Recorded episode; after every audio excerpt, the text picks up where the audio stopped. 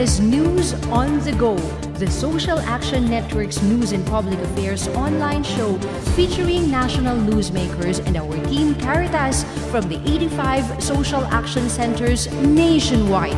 Live at Caritas Philippines social media channels, Fridays 9 to 10 o'clock in the morning. Caritas News on the Go.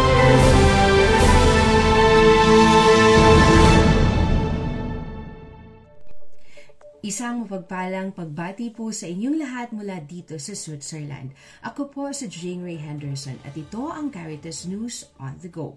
Caritas Internationalis has a new president and every Caritas Asia member organization is beaming with pride because the successor of Cardinal Luis Antonio Tagle is another Asian in the person of Archbishop Isao Kikuchi of Japan. Archbishop Kikuchi was elected as the 13th president of Caritas Internationalis during the 22nd General Assembly of the Confederation of Catholic Charities in Rome, and he will be serving for the next four years for the Confederation. During his acceptance speech, he said that Caritas needs to go to the Forgotten to renew its ties and realize fraternal cooperation and solidarity. His message echoes the message of Pope Francis during the papal visit of the member organizations in the Vatican.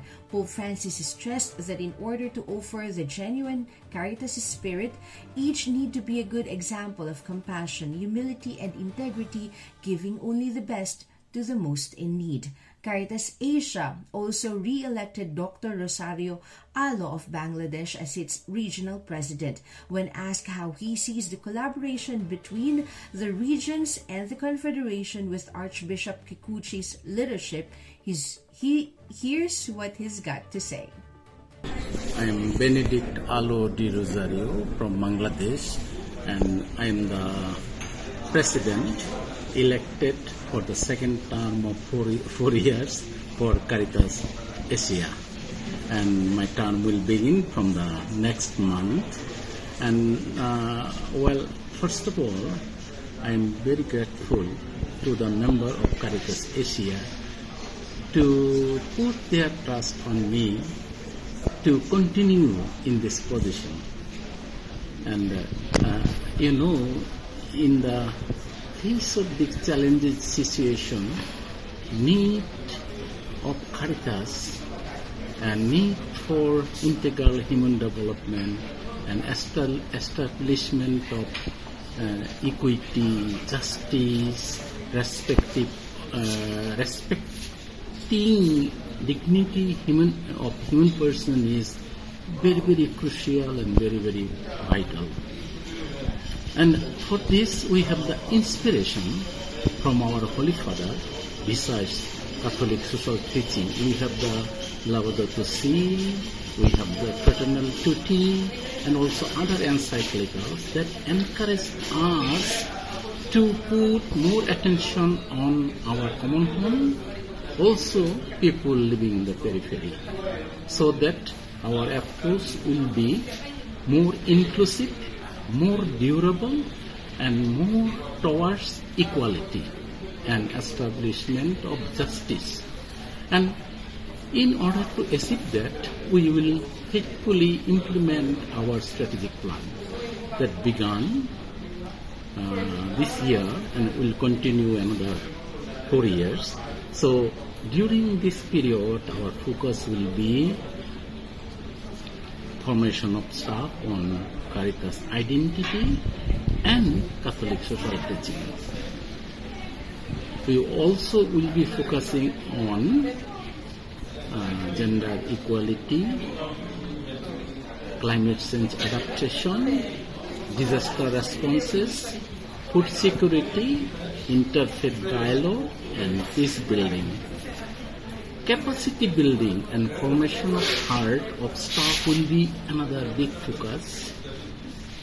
We will also focus on emerging and new Caritas organization in the Central Asia region. And we are also will uh, put a system in place so that this uh, small and emerging organization will grow through the process of localization and they are more equipped with capacities for fostering and strengthening fraternal cooperation. And in all this, our approach will be synodal process.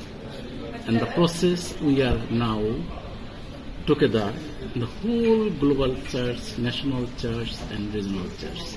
So uh, in the capacity of president and through our staff, partners and national organization, all dioceses and parishes, we will be working together towards a new future and we are hopeful we can make effective impact of our efforts and endeavors. Thank you. Caritas Philippines also had a meeting with Miserior in Aachen, Germany this week.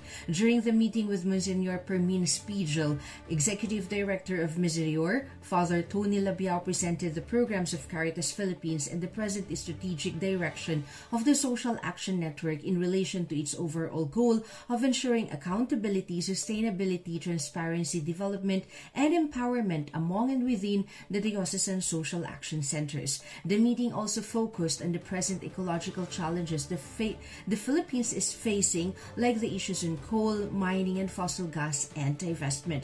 Miserior also presented their newest discussion paper on the rights of nature, which will be published this month as a support to the campaigns in the Philippines, Bolivia, Ecuador, and several other countries espousing the provision of equal legal rights to ecosystems. On Saturday, Caritas Philippines team will also be attending a global solidarity event on climate change with Fasenaction and other climate groups in the Swiss Alps. Father Tony Labia will be speaking with Swiss public and the media on how dirty emissions from the global north are drastically affecting the most vulnerable communities in the global south.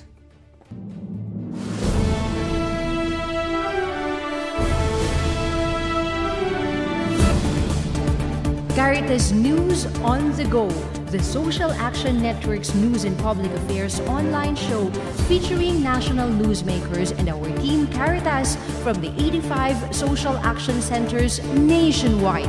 Live at Caritas Philippines social media channels, Fridays 9 to 10 o'clock in the morning. Caritas News on the Go.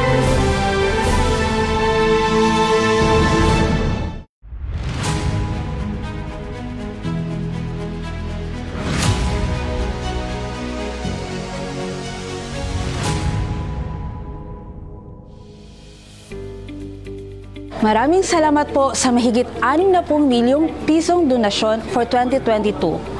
Upang mas lalong mapagsilbihan ang ating mga kababayan, Caritas Philippines continues to improve our financial management policies and standards. Sa ating pagiging masinop, umabot tayo ng mahigit 3 milyong Pilipino na naabutan ng ating tulong na kanilang magagamit sa kanilang pagbangon at pagpapatibay ng kanilang mga pamilya at komunidad. Ako po si Eden Rosbacay Solarte ng Team Caritas Philippines. Inaanyayahan po namin kayo na patuloy na magmalasakit, magbahagi at mag-alay kapwa.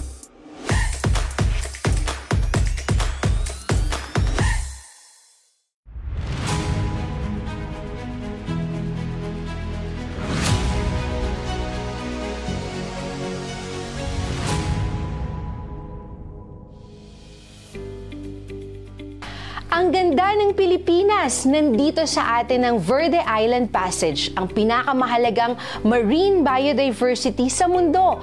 Ang Lake Cebu ng South Cotabato, ang isa sa pinakaimportanteng watersheds sa bansa. Ang isla ng Palawan, ang last frontier ng Pilipinas.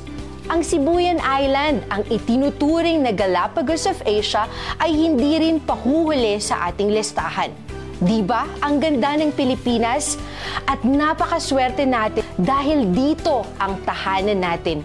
Subalit, paano kung ang lahat ng ito ay patuloy nang nasisira dahil sa kaliwat ka ng mining at coal operations, sa banta ng nuclear power operation, mga illegal logging at unregulated fishing, fossil gas expansions, at ang napakarami nating basura. Saan na tayo titira?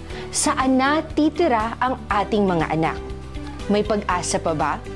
May pagkakataon pa upang maging luntiang muli ang ating tahanan. Ako po si Jean Ray Henderson. Samahan ninyo kami sa Caritas Philippines sa pagtatanim ng mga puno at mga kawayan, sa pag-iwas ng paggamit ng single-use plastics, sa pagbabahagi ng mga kaalaman tungkol sa rights of nature, at sa pagsuporta sa mga advokasiyang nangangalaga sa ating nag-iisang tahanan.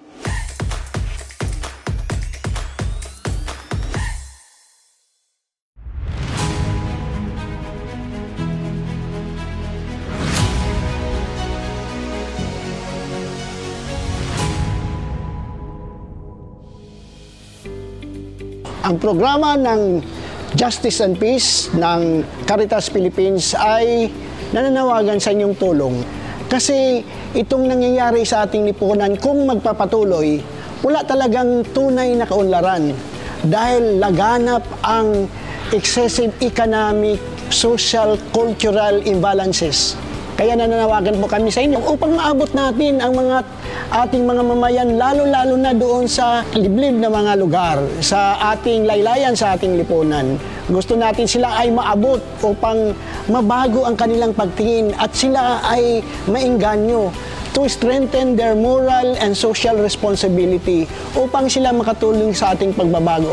Ako si Idil Guyano mula sa Team Caritas Philippines. Naway tuloy-tuloy ang inyong tulong upang magampanan namin ang aming layunin. Salamat at mabuhay kayo!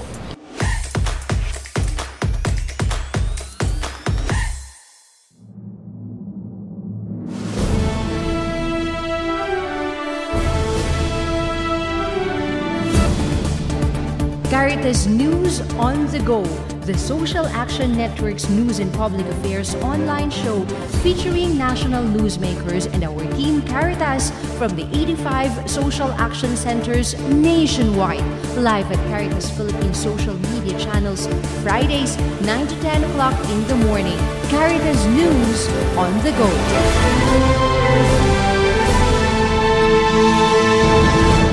Balitang Pilipinas naman tayo, Caritas Philippines led a back-to-back training on humanitarian response and human rights at the Caritas Philippines Academy.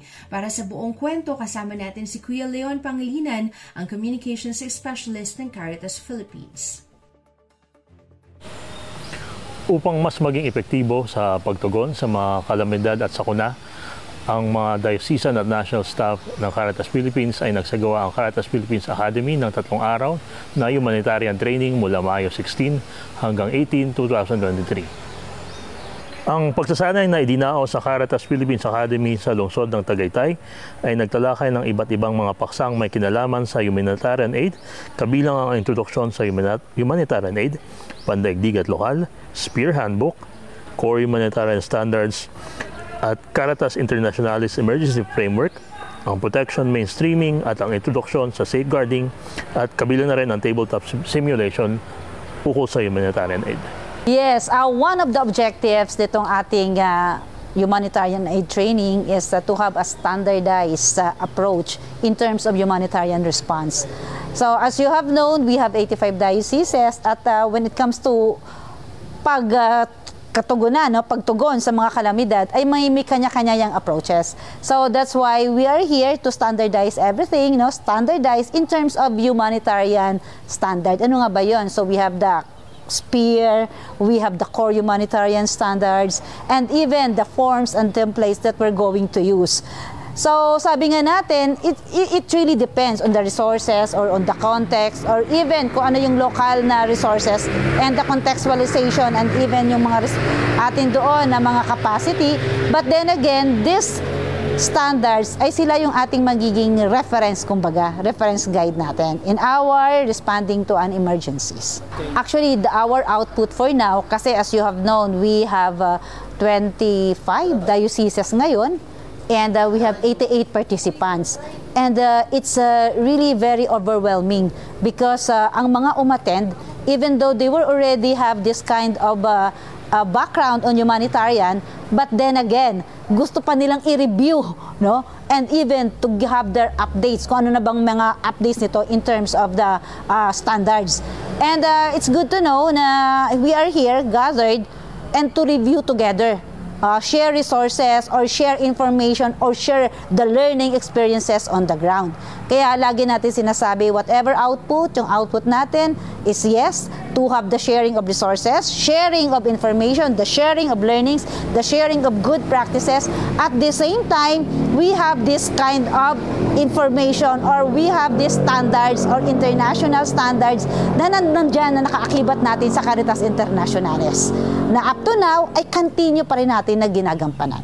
Actually, my first impression was uh, very good because of all the the inputs that our facilitators uh, have already given to us uh, for almost two days and until tomorrow. Uh, very realistic and at the same time uh, practical uh, in uh, uh, doing so. Our mission, most especially for the social action coordinators in in the parishes, no. So it would be very helpful uh, to all of us who are the members of the Social Action uh, Center in our own uh, vicariates and parishes and at the same time archdioceses. For me, yung mga mostly na pinaka tumatak sa atin is uh, sa akin is yung kung paano nat, natin i-up apply at gawin yung kwan yung uh, necessary things in order for us na hindi magkakagulo doon sa uh, humanitarian response natin in cases of uh, crisis and at the same time uh, hazards no? So sa, sa mga kwan sa mga those people who are uh, affected in whatever uh, natural and uh, man-made hazards that uh, are happening in uh, our own local uh, places and vicariates. Uh, it is uh, very helpful also uh, on uh, on the part of our participation no uh, kasi po uh, unti-unti po nakikilala namin yung bawat isa and very particip- participative naman po yung mga uh, lahat po ng nanggaling sa mga iba't ibang dioceses archdioceses and vicariates. So cooperation po nakikita po namin yung nakikita ko po yung cooperation cooperation ng bawat isa. At saka yung sharing po ng knowledge and insights na nanggagaling po sa mga iba't ibang experiences ng mga taong most especially dun sa mga social action workers natin sa iba't ibang panig po ng uh, Pilipinas po. So nakikita po natin, nakikita po ko po yung mga experiences nila, yung mga insights nila na uh, sineshare po nila sa bawat discussion po natin, most especially sa mga group activities po natin.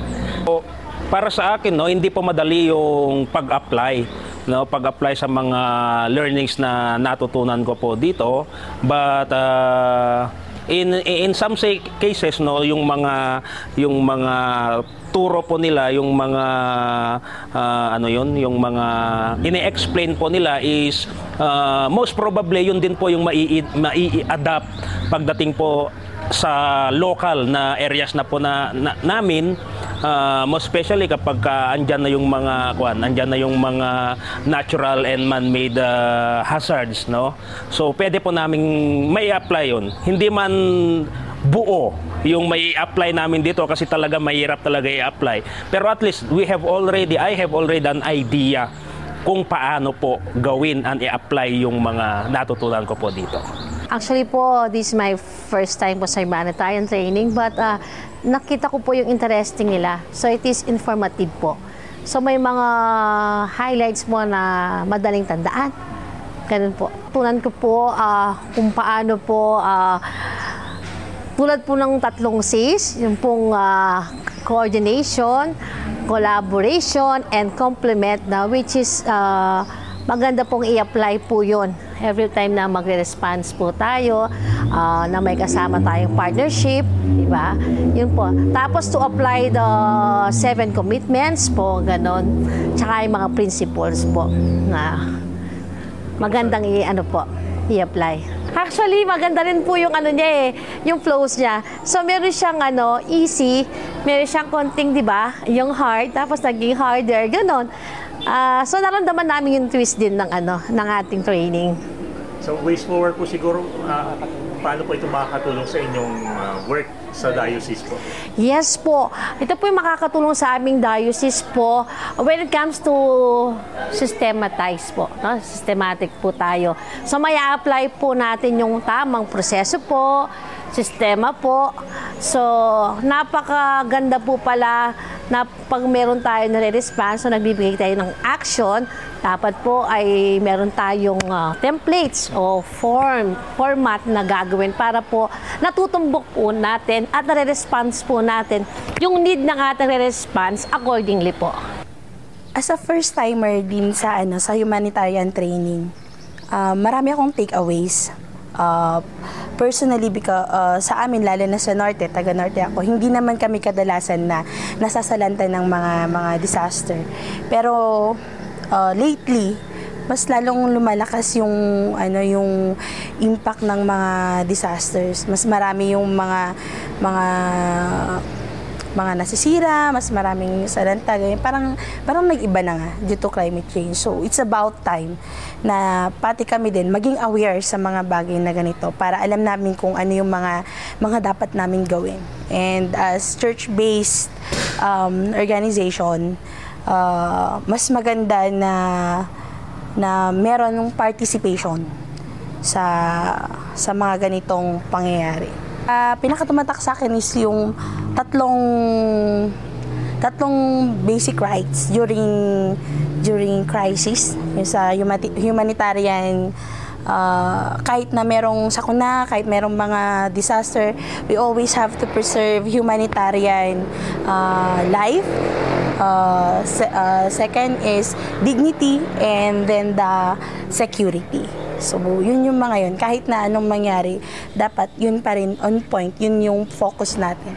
Doon sa level ng mga ibang ano, mga napuntahan ko na, uh, very, pagtitingnan mo, very technical siya. Kasi kailangan talaga um, on time, uh, merong specific na kailangan mong gawin, pero itong training na to, parang mas mas mas naintindihan yung mga mga parang parang mahirap na intindihin na terminologies or mga dapat gawin. Pero dahil merong mga activities, meron pang mga healthy discussions kasi may mga workshop uh, mas lalong mas lalong nagkakaroon ng deepening at mas lalong naiintindihan yung mga mga topics. Considering that it's uh, yung sa international standard siya.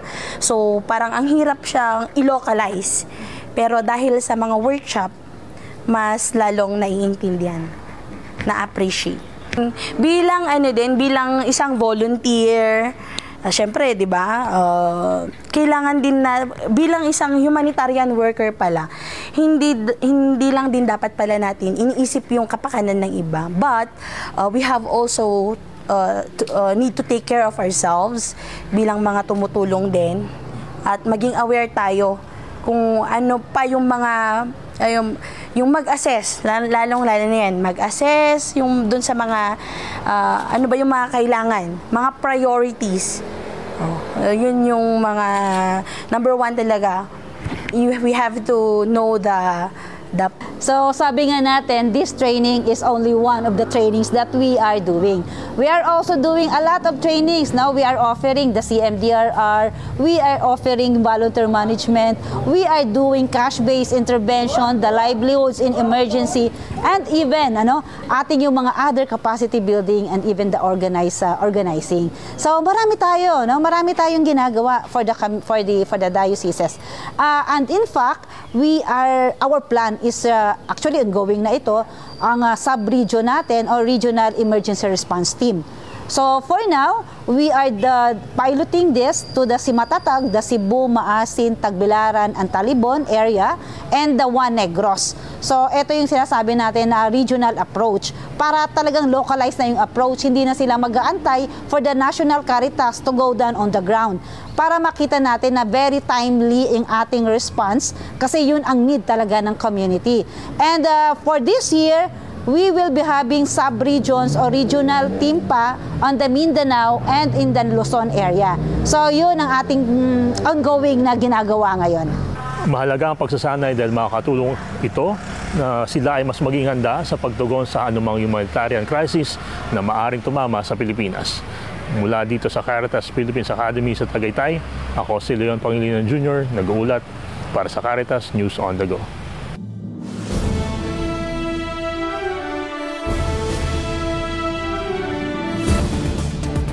Caritas News on the Go, the Social Action Network's news and public affairs online show featuring national newsmakers and our team Caritas from the 85 social action centers nationwide.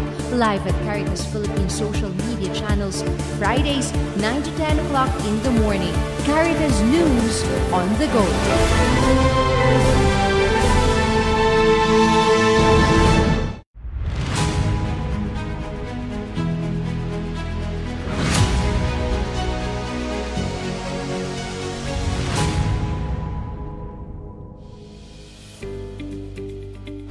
Family Farming Project is co-implemented by Caritas Philippines, Caritas Iba in Zambales, Caritas Borongan in Eastern Samar, and Caritas Calbayog in Samar. This year, we reached 700 farming families, including 108 Aita families. The project helps these families gain access to natural farming technologies, markets, and public and private support, improving their consciousness and technical capacities to address the persisting gap between the abundance of natural resources and widespread poverty in all three dioceses. I am Charlene Fernandico from Team Caritas Philippines.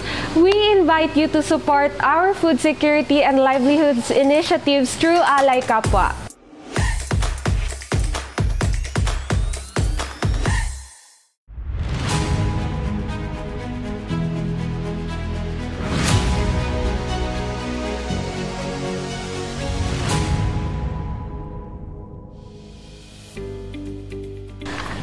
Na kayo? I'll take this opportunity na magpasalamat sa inyo sa mga suporta na binahagi ninyo sa ating programang Alay sa Katugunan sa Kalamidad.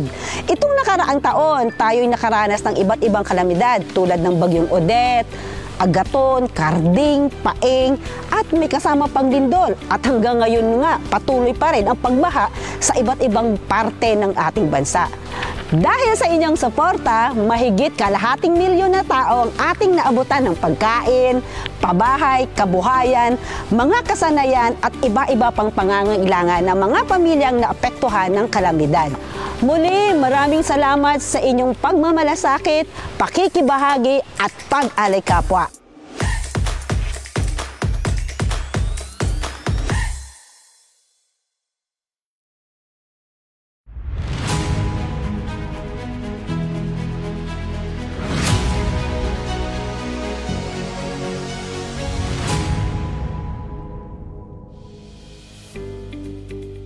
Simula nung nag-umpisa tayo, meron na po tayong 537 AF scholars mula sa 12 dioceses. Sa Luzon, meron tayo sa Bontoc Lagawe, Ilagan, Infanta, Libmanan at Tarlac. Sa Visayas, meron tayo sa Capiz at Dumaguete. At sa Mindanao, meron tayo sa Cotabato, Isabela de Basilan, Kidapawan, Marawi at Hulo. Ako si Bernadette Biagta ng Team Caritas Philippines nagpapasalamat at muling umaasa sa inyong suporta para sa kinabukasan nila ng kanilang pamilya at ng ating bansa. Sa inyo iahandog na kagandahang loob, ang pangarap nila ay maipagkakaloob. Kaya patuloy na magmalasakit, magbahagi at mag-alay kapwa.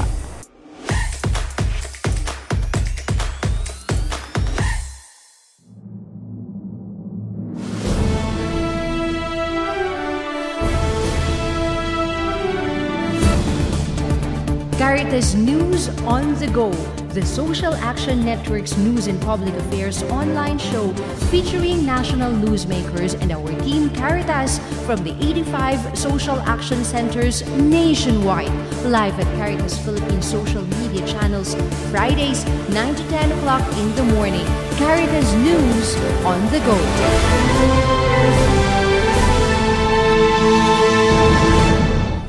Nagsagawa ng dalawang araw na basic orientation on human rights para sa Central Luzon, ang Justice and Peace Program ng Caritas Philippines dito sa lungsod ng Tagaytay. Uh, mayroon tayong tatlong layunin, uh, three objectives. Oh. Uh, first, yung to reawaken, reconscientize, or refresh yung commitment ng ating mga church people on the Justice and Peace Program.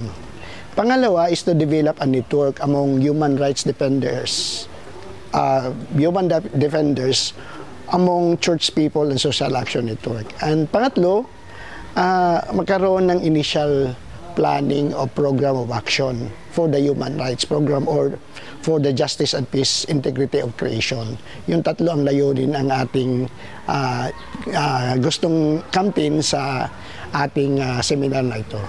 Hmm. Bali, sino po ang ating mga participants sa ating seminar? Ang ating mga participants, uh, Luzon Central uh, Diocese, yung National Capital Region at saka yung Central Luzon, together with other religious congregations. Kasi itong ating uh, programa ngayon, yung ating activity is a collaboration between the of EXA-JP or yung ating Episcopal Commission on Social Action, Justice and Peace and congregation uh, Conference of uh, Major Superiors in the Philippines. So, karamihan mga religious, kaya nakita natin maraming mga madre na kasama natin. No? Pagkatapos nito ay magkaroon tayo ng mga initial plan.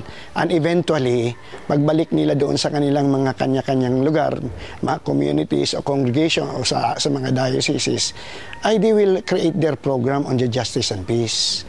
At uh, ito din din yung ating inasahan kasi after this uh, orientation seminar, may follow-up tayo, mga specific uh, education seminar on specific, for example, uh, documentation, or legal assistance. So yun yun may mga ano follow follow through natin after this activity. Actually meron na tayo natapos na natin yung Mindanao although ang ating uh, ang ating uh, title ng ating ginawa sa Mindanao and Visayas is Establishment of the Diocesan Justice and Peace Program.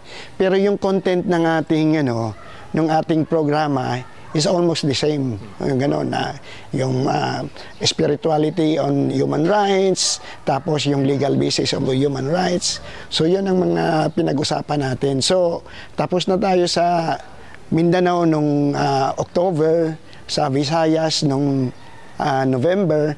Last week na so nasa ano April nasa ano tayo Legazpi. Tapos ito ngayon. Ang isa na lang ay yung ano Luzon North ang wala pa. Hmm. Ang ano nga natin sa eh, on our part kasi sabi ko nga lalo na itong activity dito sa Luzon ay collaboration ng uh, Conference of uh, Major Superiors in the Philippines and, at yung ating commission na eventually yun yung ating plano long sa Justice and Peace uh, program na magkaroon ng establishment ng Justice and Peace program or sinasabi natin ngayon dahil i-integrate natin yung good governance and ecology, tinatawag natin ng Diocesan Advocacy Ministry. Yun ang gusto natin mangyari na gawin sa mga dioceses na eventually sila yung kumikilo sa tatlong programa natin ngayon. Uh, una, uh, binabatay natin sa kanilang karanasan. Uh, tinanong natin anong inaasahan nila at ano ang karanasan nila sa human rights. Nakakatuwa dahil napakayaman ng karanasan ng ating mga participants from Southern Tagalog, uh, National Capital Region at saka Central Luzon, tinatawag nating Luzon Central. Of course, lalong napayaman ito dahil sa mga uh, religious participants from CMSP. Okay, so pagkatapos nito, magagaling yung nagbigay ng input like si Attorney Chel Jokno on Human Rights 101, TFDP on uh, documentation at saka transitional justice ng uh, UN Special Rapporteur mismo si Attorney uh, uh, Jimenez. Uh, Siyempre hindi lang yung technical sa human rights kundi pati yung spirituality din at paano ito nauugnay sa ating pananampalataya na binigay naman ni Father Toots um, Buenafe ang executive secretary ng uh, CMSP. Napakaganda din ng pagbabahagi ng dalawang katutubo na taga-infanta tungkol sa problema nila sa, nila sa Kaliwa Dam, paano sila naapektahan nito at paano ito nagbabiolate ng kanilang human rights bilang mga katutubo. At syempre yung interaction ng mga participants, 52 of them, mas nagpayaman ng ng uh, basic orientation. Uh, ngayon sinasagawa nila ang planning at hopefully uh, galing sa plano sa baba makakabuo ng National uh, Justice and Peace Program ang uh, Caritas Philippines. Yeah, actually surprisingly uh, good and encouraging. Uh, pangalawang run na natin ito kasi yung Luzon South ginawa natin sa Legazpi two weeks ago. Uh, parehong mainit na pagtanggap uh, uh, nangyari din doon. Kaya hopefully yung mga susunod pang takbo uh, medyo mainit din ang tanggap uh, para nang sa ganon sabi ko nga uh, makabuo ng national program on uh, uh, human rights, justice and peace. Uh, pagdating naman po, di ba nagkaroon pa ng sharing naman yung mga mm. participants? Meron po ba kayo nakikita commonality sa kanilang yes. mga karanasan? Uh, yes, lalo na ang mga matingkad na mga issues, ang number one, corruption. So, maganda naman kasi pag discuss ng corruption, ang tinuturo ni Attorney Chell, corruption, human rights, at uh, anong tawag nito, yung uh, political dynasty, isang realidad ito. Pangalawa na nakikita nila yung mga vulnerable sector like uh, women, children, LD, LB, L, LGBTQ. So, yun ang pangalawang uh, uh, nakitang malaking issue. Pangatlo ay yung uh, extrajudicial killing, uh, yung mga sectoral issues like labor and all. Pang-apat, environment at ancestral lands. Panlima, economic justice, yung issue ng kahirapan, yung mga issue ng magsasaka. So, umiikot dito sa limang issues yung mga human rights issues na binabahagi ng ating mga participants. Yung parang mas maayos na documentation ng mga kaso para nang sa ganon, mas matugunan ito ng maayos din. So, importante yon at yung mga sectoral uh, issues, awareness and uh, knowledge, and at the same time, uh, networking at saka uh, partnership among uh, dioceses, sub-region, CMSP. So ito yung mga tinitingnan din na way forward. Karapat ng tao sa atin ay talagang naging biktima rin ng pang-atake. Pati mismo yung konsepto ng human rights ay nilalahat. I'm very sad and concerned about how human rights is being treated and the kind of human rights violations we are still experiencing. Uh, nandiyan pa rin yung mga issues uh, sa ating karapatan sa buhay, sa ating uh, karapatan sa dangal tao at sa ating uh, right to develop o karapatan sa pag-unlad. And these are things that we have to really take care of dahil hindi aangat ang buhay ng uh, mamamayang Pilipino kung hindi natin alagaan yung ating mga karapatan. Well, malaki ang papel ng simbahan at mga social action centers. Unang-una sa pagbabahagi ng kahalagahan ng karapatang pantao at uh, second sa pag-pushback at uh, talagang sa pagtitindig para sa ating mga kalayaan at uh, karapatan. Well, huwag kayong madala doon sa mga nagagalit o nanlalait ng human rights. Dapat uh, tuloy na tuloy ang ating pagtitindig para sa ating mga karapatan. After all, it is uh, human rights that make us human. Mula dito sa Caritas Philippines Academy, ako si Leon Pangilinan Jr., nag-uulat para sa Caritas News on the Go. Maraming salamat Kuya Leon at yan po ang kabuuan ng ating pagsasama-sama sa linggong ito. Ipanalangin po ninyo na maging matagumpay ang ating climate campaign dito sa Europa upang mas na maging maipagtanggol po natin ang mga komunidad na lalong apektado ng climate crisis. Hanggang sa susunod na biyernes, ako po si Jean Ray Henderson at ito ang Caritas News on the Go.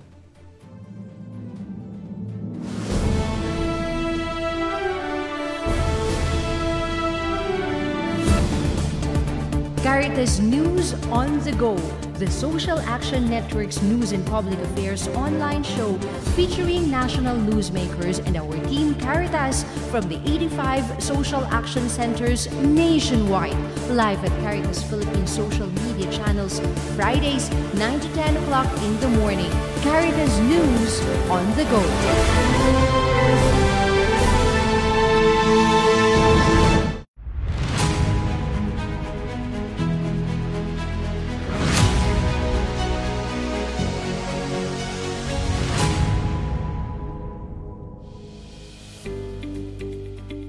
The Alicapa Community Schooling is a program of Caritas Philippines in partnership with Unilab Foundation, Center for Integrated STEM, Dice of Novaliches, and Magna Anima Teachers College. Our main goal is to provide education, employment, and skills trainings to our out-of-school youth. We aim to give them a better future with this program. Currently, we have 95 students, 48 junior high school, and 49 senior high school. I am Benjamin Custodio of Team Caritas Philippines. We are inviting you to support out-of-school youth through Alay Kappa Community Schooling.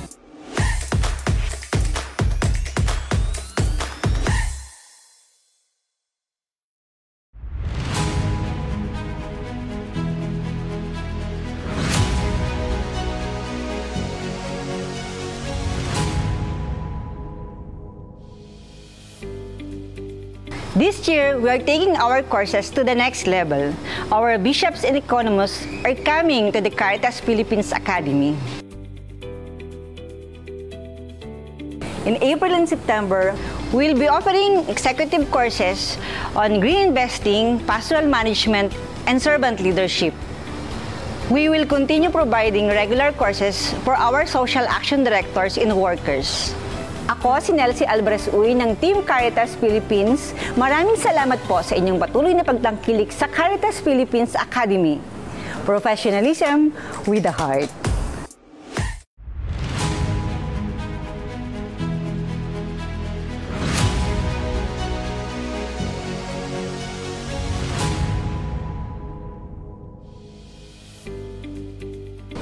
Nang dahil sa inyong patuloy na pagmamalasakit, pagbabahagi at pag-aalay kapwa, ang Pamilya Program ay magkakaroon ng panibagong 300 families na matutulungan natin.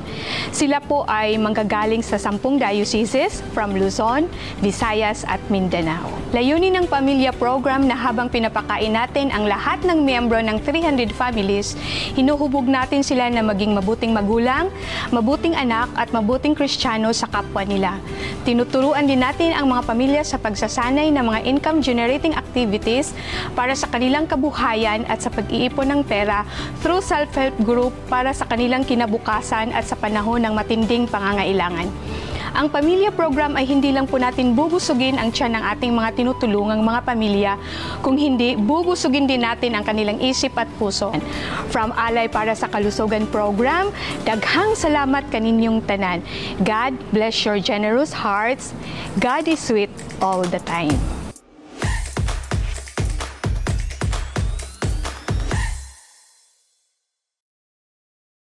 Mula sa Simbahan Katoliko at Caritas Philippines. Mula sa 85 Diocesan Social Action Centers sa buong bansa at mula sa libu-libong mga komunidad at mga pamilyang Pilipino. Ang aming taos-pusong pasasalamat sa inyong pag-aalay kapwa.